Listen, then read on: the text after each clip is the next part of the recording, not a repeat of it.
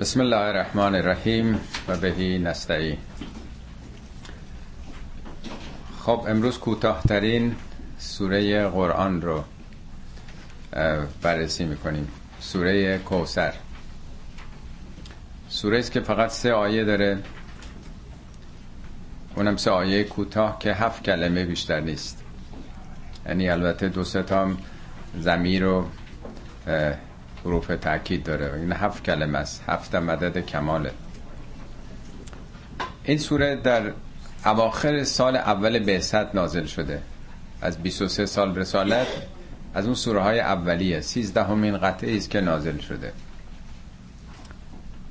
مشابه این سوره سوره تکاسره که در همون اوائل سال اول نازل شده. یعنی بعد از سوره علق و تکاسر و عصر سوره تکاسر اومده سوره علق و سوره مدثر و عصر تکاسر تکاسر و عصر هر دوش یه ریش است از کسرته ولی تکاسر در باب تفاعله. تفاعل یعنی دو طرفه.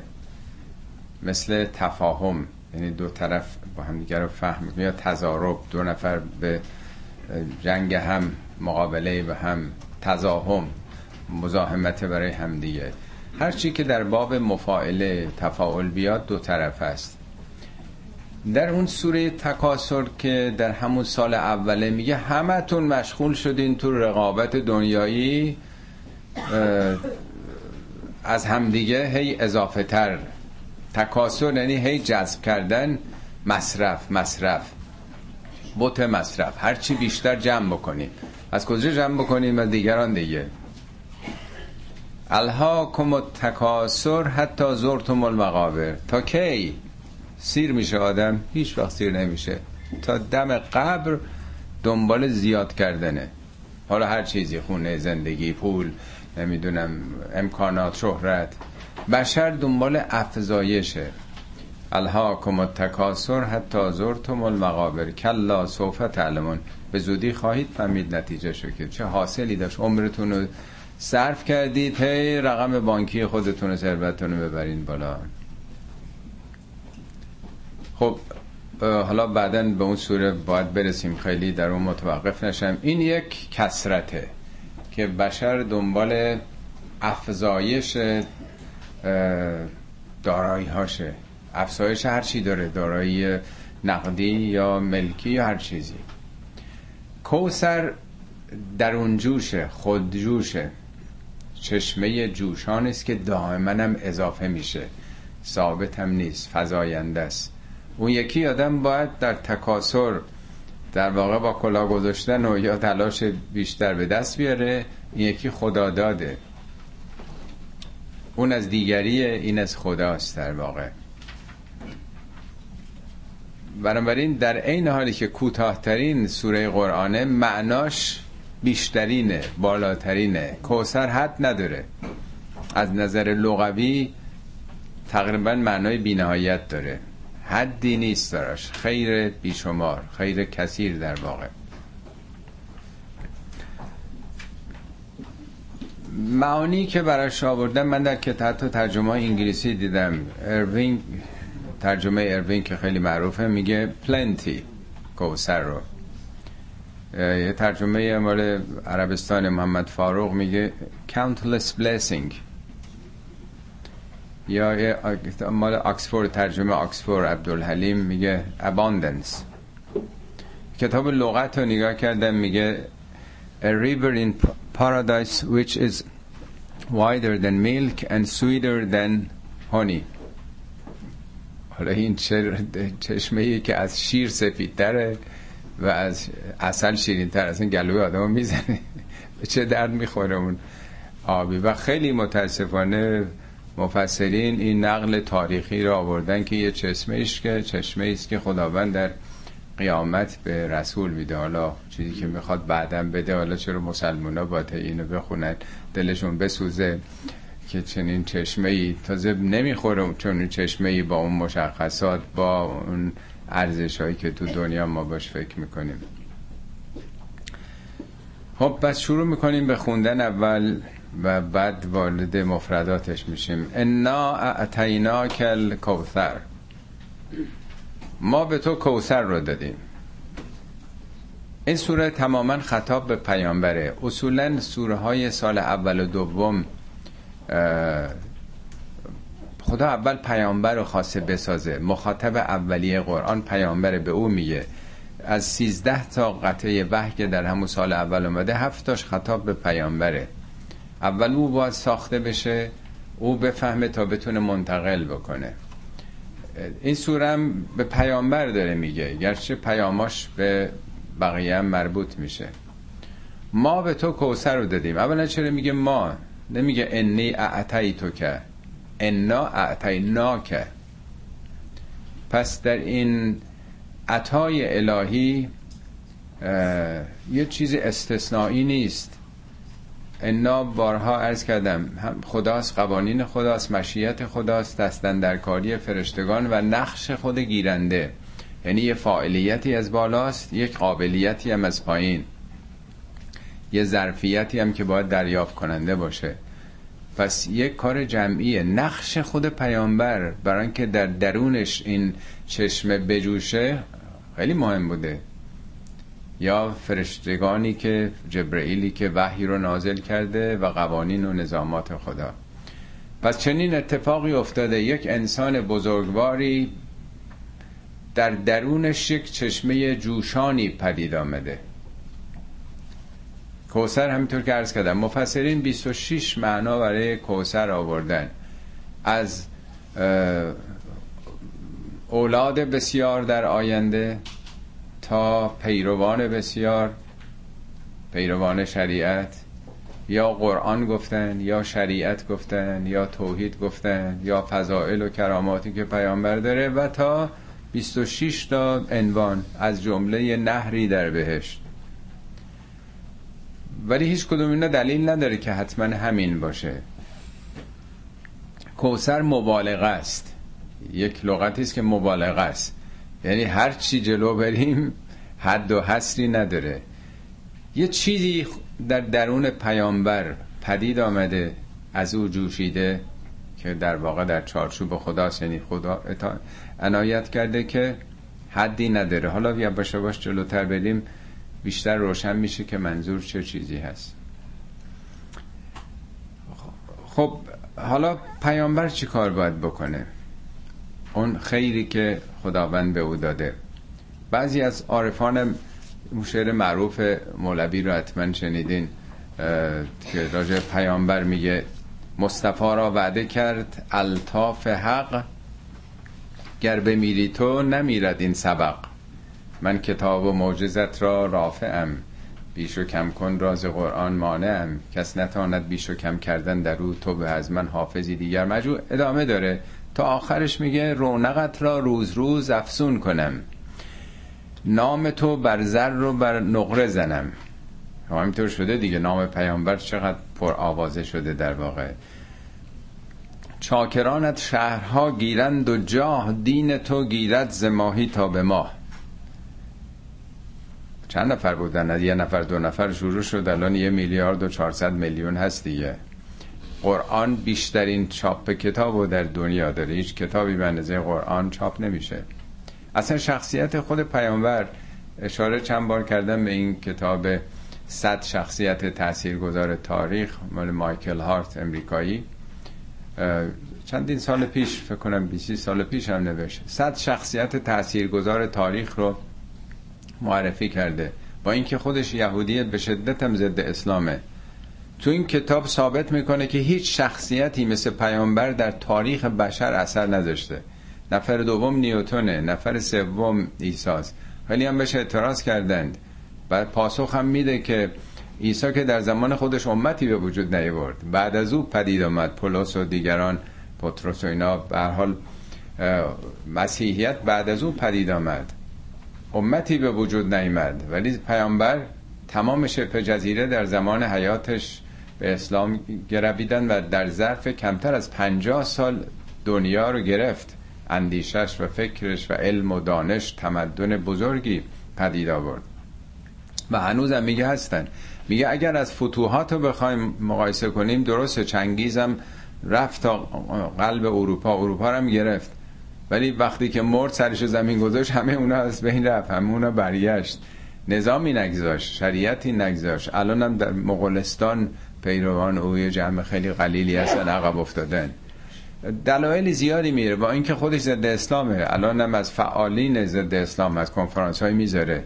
ولی انقدر انصاف داره که میگه هیچ کسی در تاریخ بشر اونم از دور افتاده ترین نقاط زمین در یک جامعه عقب افتاده جاهلی. نه از یونان نه از روم نه از مرکز تمدن. اونم یه یتیم. یه کسی که هیچ چیزی در اختیارش نبوده. یه یتیم قرش در صحرا بزرگ شده. جامعه رو برادر کرد. که با هم در حال جنگ و گریز بودن. قرنها هم اتحاد بین اونا داد شریعتی گذاشت آینی گذاشت اندیشه ای که بزرگترین رشد داره. پیش بینی اینه که تا سال 2055 از هر دو متولد رو کره زمین یکیش مسلمانه. حالا بگذاریم اگه همینجور مسلمان که الان هستیم باشه بهتر اینقدر زیاد نشه. ولی به هر حال نشون میده چه رشد و توسعه یه فکری پیدا کرده و روز به روزم با وجود همه این عملکردهایی که به نام اسلام داره میشه خشونت ها و دشمنی های سازمان یافته و صدها تینک تنک که داره علیه اسلام کار می‌کنه بازم تونسته این بمونه و رشد بکنه. خود اینا در واقع معجزه است.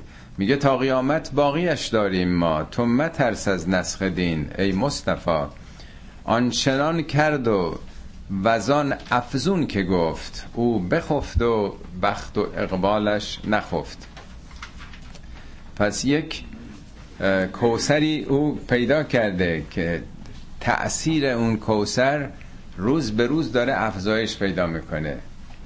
علا رغم در واقع عقب افتادگی متاسفانه امت اسلام اختلافات فوقلاده با وجود به اصطلاح حالا چی اسمشو بذاریم؟ اونچه که هستیم در واقع امت اسلام با وجود این داره رشد پیدا می‌کنه. خب حالا در ازای این کوسری که به پیامبر داده شده چیکار باید بکنه؟ فصل لربک ونهر ف فای تفریه یعنی پس در نتیجه. به شکرانه چنین نعمتی سله رو ترجمه می‌کنن پس نماز بگذار. خب پیامبر که بی نماز که نبوده پیامبر نماز که میخونده. قبل از اینکه به رسالتم برسه البته شکل نماز که هنوز نیمده بوده. این آیات مال سال اوله. بعدها در آیات سال بعد این که پنج تا نماز و چند رکعت و چجوری اینا به تدریج آمده. در این تاریخ هنوز 7 نفر بیشتر مسلمان نبودن.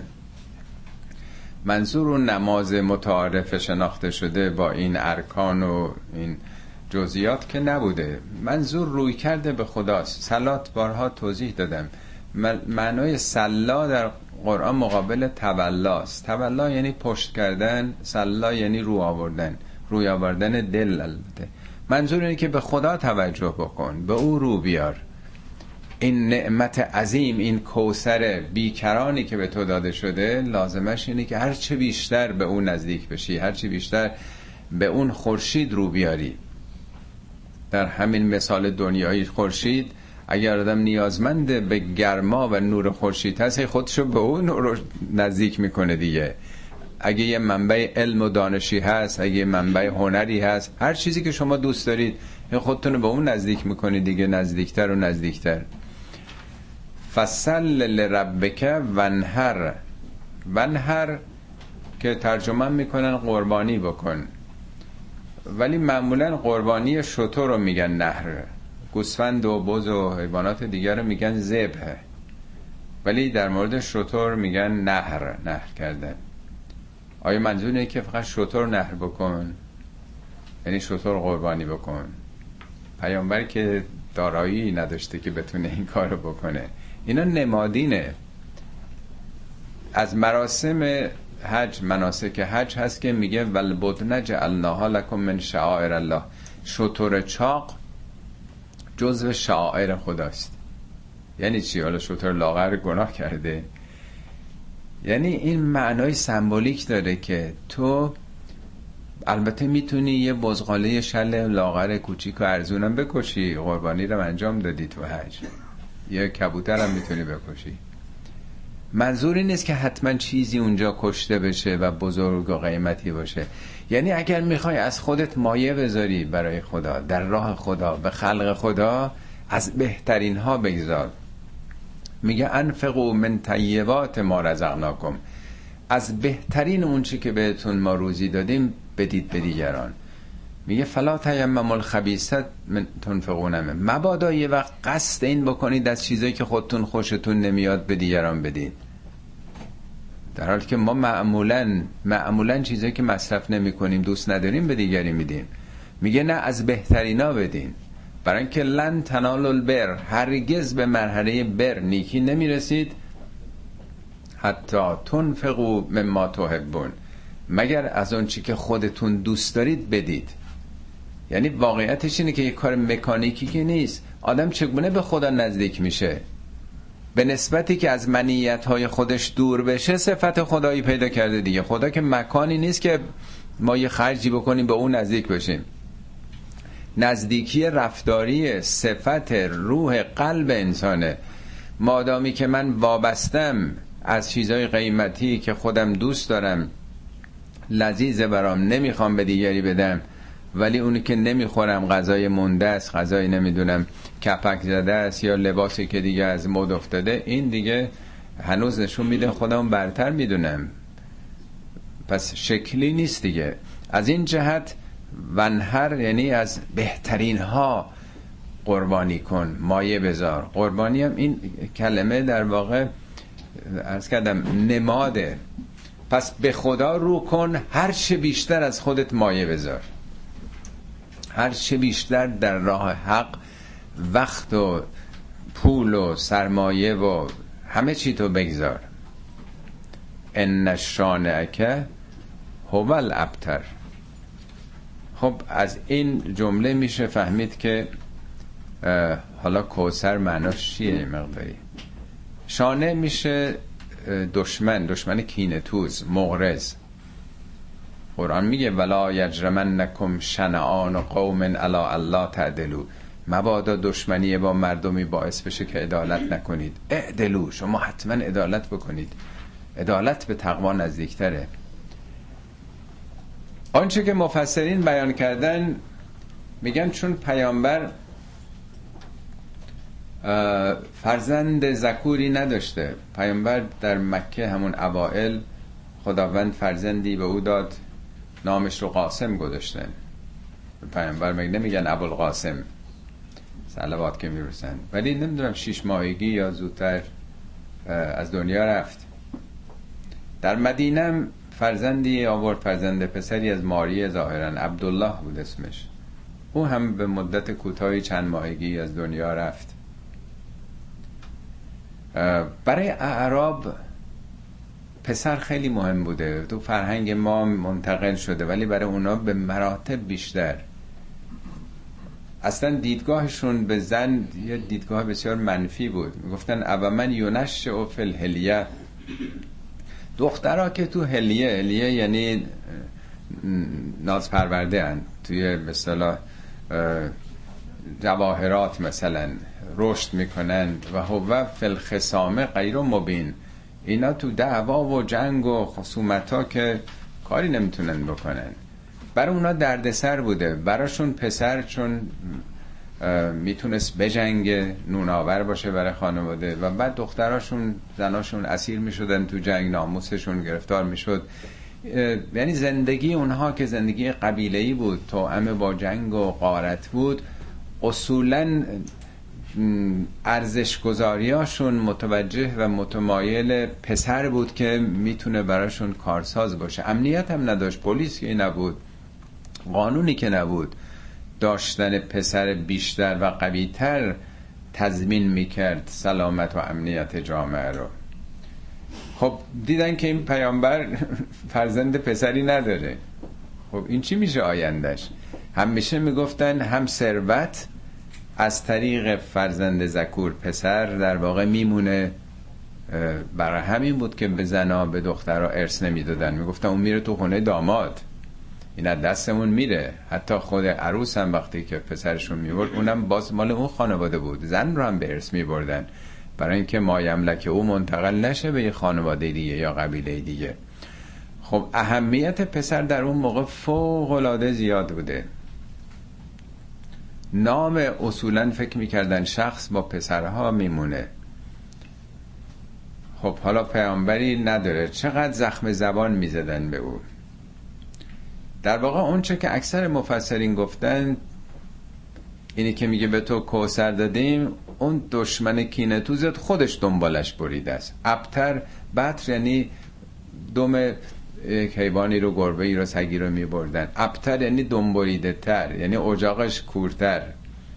حالا آیا منظور اینه که اون کسی یا کسانی که این زخم زبان ها رو می‌زدن منظور اینه که خود اونا مثلا نسلشون مقتول خواهد شد؟ که خب این که قرآن که اهل شعار دادن و کینه توزی و یا کسی رو بخواد مثلا تحقیر بکنه نیستش. یا اینی که مسئله مهمتر از نسله. در واقع شخصیت هر کسی اون آثار مثبتشه که اهمیت داره که باقی میمونه یا نمیمونه. خیلی آمدن و رفتن تو تاریخ چی ازشون مونده؟ اثری نمونده از آثارشون. محو شدن در طول تاریخ. ولی کسانی گرچه رفتن خودشون ولی آثار وجودیشون مونده همچنان. تا نسل ها و قرن ها باقی میمونه. از پیامبر در واقع اون چیزی که مونده پیام اون مونده. در واقع همه اون چیزی که گفتن توضیح دادن همه اونا می‌تونه درست باشه. یه گوشه ایست از مطلب یک مستاقی است از مصادیقش یه بعدی است از ابعاد مسئله در مورد کوسر ولی پیامبر ارزشش و اهمیتش و پیامش کتابی است که آورده. بعضی گفتن دین بعضی گفتن شریعت بعضی گفتن توحید. همه اینا کجاست؟ شریعت تو کتاب دیگه. دینم تو این کتابه. توحیدم این کتاب داره تعلیم میده. پیامبر نقشش ابلاغ همین کتاب بود در طول 23 سال این حقایق رو گفته. پس در واقع میشه گفت که همه اون ارزش هایی که پیامبر نمایندگی می‌کنه در کتابی که او حاملش بود خلاصه میشه. ولی اون کتاب رو کی به بقیه مردم منتقل کرده؟ می‌خوام بگم این کتاب یه محملی داشته یه مرکبی داشته. چون اکثریت یه معتقد هستن که کوسر ولایت حضرت فاطمه است. یعنی این رو شیعیان عمدتا نقل کردن. در واقع اگه توضیح بیشتری بدیم میشه فهمید خیلی هم بیراه نیست از یه زاویه خاص. به دلیل اینکه اگر برگردیم به تاریخ بعد از فوت پیامبر که به سرعت بسات اسلام برچیده شد و رنگ شرک به خودش گرفت به سرعت بنی امیه ابو سفیان دشمن اول پیامبر بود رهبر مخالفین بود فرزند او معاویه دشمن بزرگ بود. معاویه بود که نقش بسیار تخریب کرد ولی دیگه به نام بوت که نبود. معاویه با ادعایی که من کاتب وحی بودم. خال المؤمنین به او می‌گفتن با فریب مردم با ساختن مساجد و مناره ها و همه چی دیگه به ادعای اسلامی به حکومت رسید. معاویه هم فرزندش یزید شد. ببینید در اون موقع که مثل امروز مدرسه و دانشگاه و کتاب و روزنامه و نمی‌دونم اینترنت و این حرفا که نبود. تربیت ها از طریق خانواده منتقل می شد نقش خانواده هزار برابر حالا بود. یه بار عرض کردم یه خانواده من در ایران میشناختم که شیش هفت تا فرزند داشتن. یکیشون حزب اللهی دب شد یکی مجاهدین بود. یکیشون طرفدار اون گروه پیمان بود. یکیشون نهزت آزادی بود. هر هفتاشون توی خطی بودن. خب برای اینکه امکانات فکر و اندیشه دیگه خیلی زیاد شده تو جامعه. ولی اون موقع اینجوری نبود. ابو سفیان فرزندش معاویه است. معاویه فرزندش یزیده. از اون طرف خاندان پیامبر وقتی می‌بینیم. یعنی در خانواده فی بیوت ازن الله ان ترفع و یذکر فی اسمه. نقش خانواده فوق العاده مهم بوده. تو خانواده تربیت ها شکل می گرفته خب این قرآن وقتی که قدرت سیاسی و قدرت فرهنگی حاکم به سرعت منتقل شد به بنی امیه 83 سال حکومت کردن. بنی مروان و بعد بنی عباس در مدت طولانی. بعد از اونم که به حال هم بنی امیه سقوط کرد با قیام ابو مسلم خراسانی و بعدا هم خب عوض شد. در دوران بعد کدوم اینا درد دین داشتن درد اسلام داشتن؟ کیا بود که جانشون رو در کربلا به خاطر قرآن به خاطر پیام های خالص اسلام دادن؟ کیا بودن؟ کاری نداریم من که اهل این تعصبات شیعه نیستم. ولی واقعا به جز کی شهید به صلاح این حقایق شد؟ حضرت علی در برابر کی قرار داشتن؟ مگه غیر از معاویه بود؟ یعنی یک از اون طرف دشمنای قسم خورده بعدم که زمان فرزندان اونا امام حسن امام حسین که در راه همین ارزش های قرآن کشته شدن.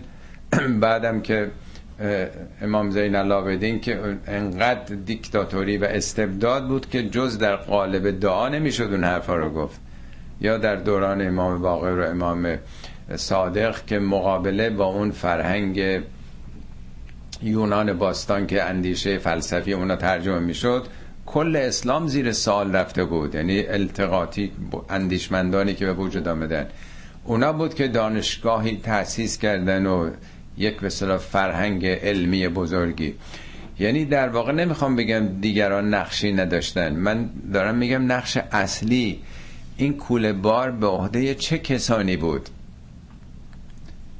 یعنی در واقع این کوسر هدایت رو این قرآن رو حاملانش کسانی که مرکب انتقال این بودن خاندان پیامبر بود عمدتن اهل بیت پیامبر بودند و دیگران هم البته بزرگانی همون جامعه داشت. نمی‌خوام اونو انکار بکنم.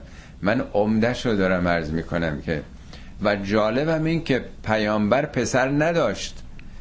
در شرایط و در جامعه که فقط پسر رو حامل در واقع ارزش های پدر چه ارزش های مادی و معنوی دونستن نسل پیامبر از دختر او انتقال پیدا کرد و هنوزم تو جامعه ما فکر می‌کنه سیادت از پسر می‌رسه. غیر از اینه که میگن حتما پدرش باید سید باشه. خب اولش که اصلش که از دختر رسیده و این خیلی پیام داره. این خیلی مهمه که در واقع خداوند نشون میده این کوسر هدایت در واقع عمدتا بر دوش اهل بیت پیامبری که از دختر او از فاطمه زهرا در واقع منشعب شده. و این خیلی از نظر بها دادن و اهمیت این که بعدها من نظر ژنتیک کاملا معلوم شد که هرگز چنین نیست که مشخصات انسان از طریق پسرها بخواد منتقل بشه. پسر و دختر نداره. هر دو حامل بر حال اون آثار ژنتیکی هستن و نقشی که کروموزومایی چه ایکس ایگرگ داره هر دو در واقع حامل این هستن. برای اصلا تفکیکش این به صورت اشتباه بوده و جالب اینی که این مطلب انتقال لاقل این پیام از طریق به اصطلاح یک دختر انجام شده. اتفاقا در قرآنمون دعای زکریا هستش که خیلی نگرانه که بعد از او چه خواهد شد. اما اول سوره مریم رو بخونین که میگه خدایا من که هیچ وقت محروم از دعا و درخواست به درگاه تو نبودم. من دیگه موم سفید شده و من دیگه خونام پوک شده و دارم از دنیا میرم و اینی خفت الموالی من برایی من نگران بعد از خودم هستم که این کوله بار امانتی که از ابراهیم و اسحاق و اسماعیل اینا رسیده کیا می‌خوان این حمل بکنن؟ بعد دعا می‌کنه که به من ولی بده. فرزند نداشته دیگه. منظورش این نبوده که حالا یه فرزندی من پیدا بکنم. یعنی اینکه بچه نداشته نگران بوده. میگه ولی می‌خوام که یرسونی و یرسو من آل یعقوب وجعله رب رزیان یک کسی باشه که این کوله بار امانت رو این ارزش هایی که من حاملش بودم اینو بتونه حمل بکنه به نسل بعدی بده. من نگران برادرزاده هم هستم. اونا حالا هوای دیگه ای دارن. اونا می‌خوان دین رو دکان دنیا بکنن. یعنی همواره این خطر چون وجود داشته بنابراین کسانی که حالا باید این امانت بدن خیلی مهم بوده. بنابراین گرچه اصل و اساس به نظر بنده کوسر قرآنش شکی نیست که پیامبر ارزشش به قرآنه. ولی در واقع این که این قرآن و چه کسانی بیشتر مربی و معلم بودن با عملشون در واقع قرآن رو نشون دادند اگر سخن از ظلم ستیزی هست مقابله در برابر استبداد هست جانبازی در راه حق هست دیدیم که چه کسانی حامل اینها بودن و بهش عمل کردن با عملشون در واقع نشون دادن قرآن مردم رو دو دسته کرده. میگه یه دی دائما از دین سخن میگن. و من الناس من یعجب که قوله فی الحیات دنیا. سخنرانیاشون خطبه هاشون تو رو به عرش میرسونن. تو رو به شگفتی میارن. و یشهد الله علی ما فی قلبه. دائما هم از خدا و پیامبر دین مایه می‌ذارن. خدا رو شهادت می‌گیرن بر چه در دلشون هست. و هو علد الخصام. اینا بدترین دشمنانند. برای اینکه ازا تولا وقتی به ولایت برسن به حکومت برسن سعاف الارض لیفسد فیها و یهل کل هرس و الناس تمام سعی و تلاش و دستاورد و نتیجه حکومتشون هلاکت هر سو نسله هم تولیدات و هم نسل مردم در واقع نابود میشه. توضیح میده که یه دی خیلی از دین حرف می‌زنن. بیش از همه همش هم در واقع مردم شیفته سخنهای اینا میشن. ولی میگه یه دی و من الناس من یشری نفسه ابتقاء مرضات الله.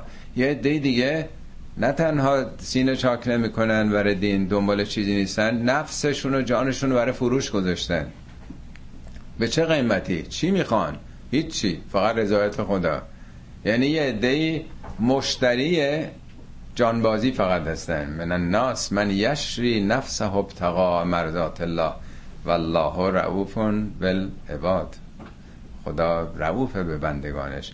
پس نشون میده وقتی که ما در این دو نوع تظاهر و ریای به دین و کسان دیگه که بیریا پاک باخته همه چیشون رو در راه دین میدن قرار داریم می‌تونیم بفهمیم که این ارزش های قرآنی این معارف توسط در واقع چه کسانی رسیده و ما امروز در ایران به خصوص برخوردار از پیام های اونا هستیم. بدونی که بخوایم شخصیت پرستی بکنیم شرک بورزیم قلوب بکنیم واقعیت تاریخ همینه که نمیشم انکارش کرد. صرف نظر از سوء استفاده ها قلوب ها خرافاتی که امروز میگن واقعیت تاریخ اینه که اهل بیت پیامبر بزرگترین خدمت رو به انتقال کوسر به مسلمان ها کشیدن.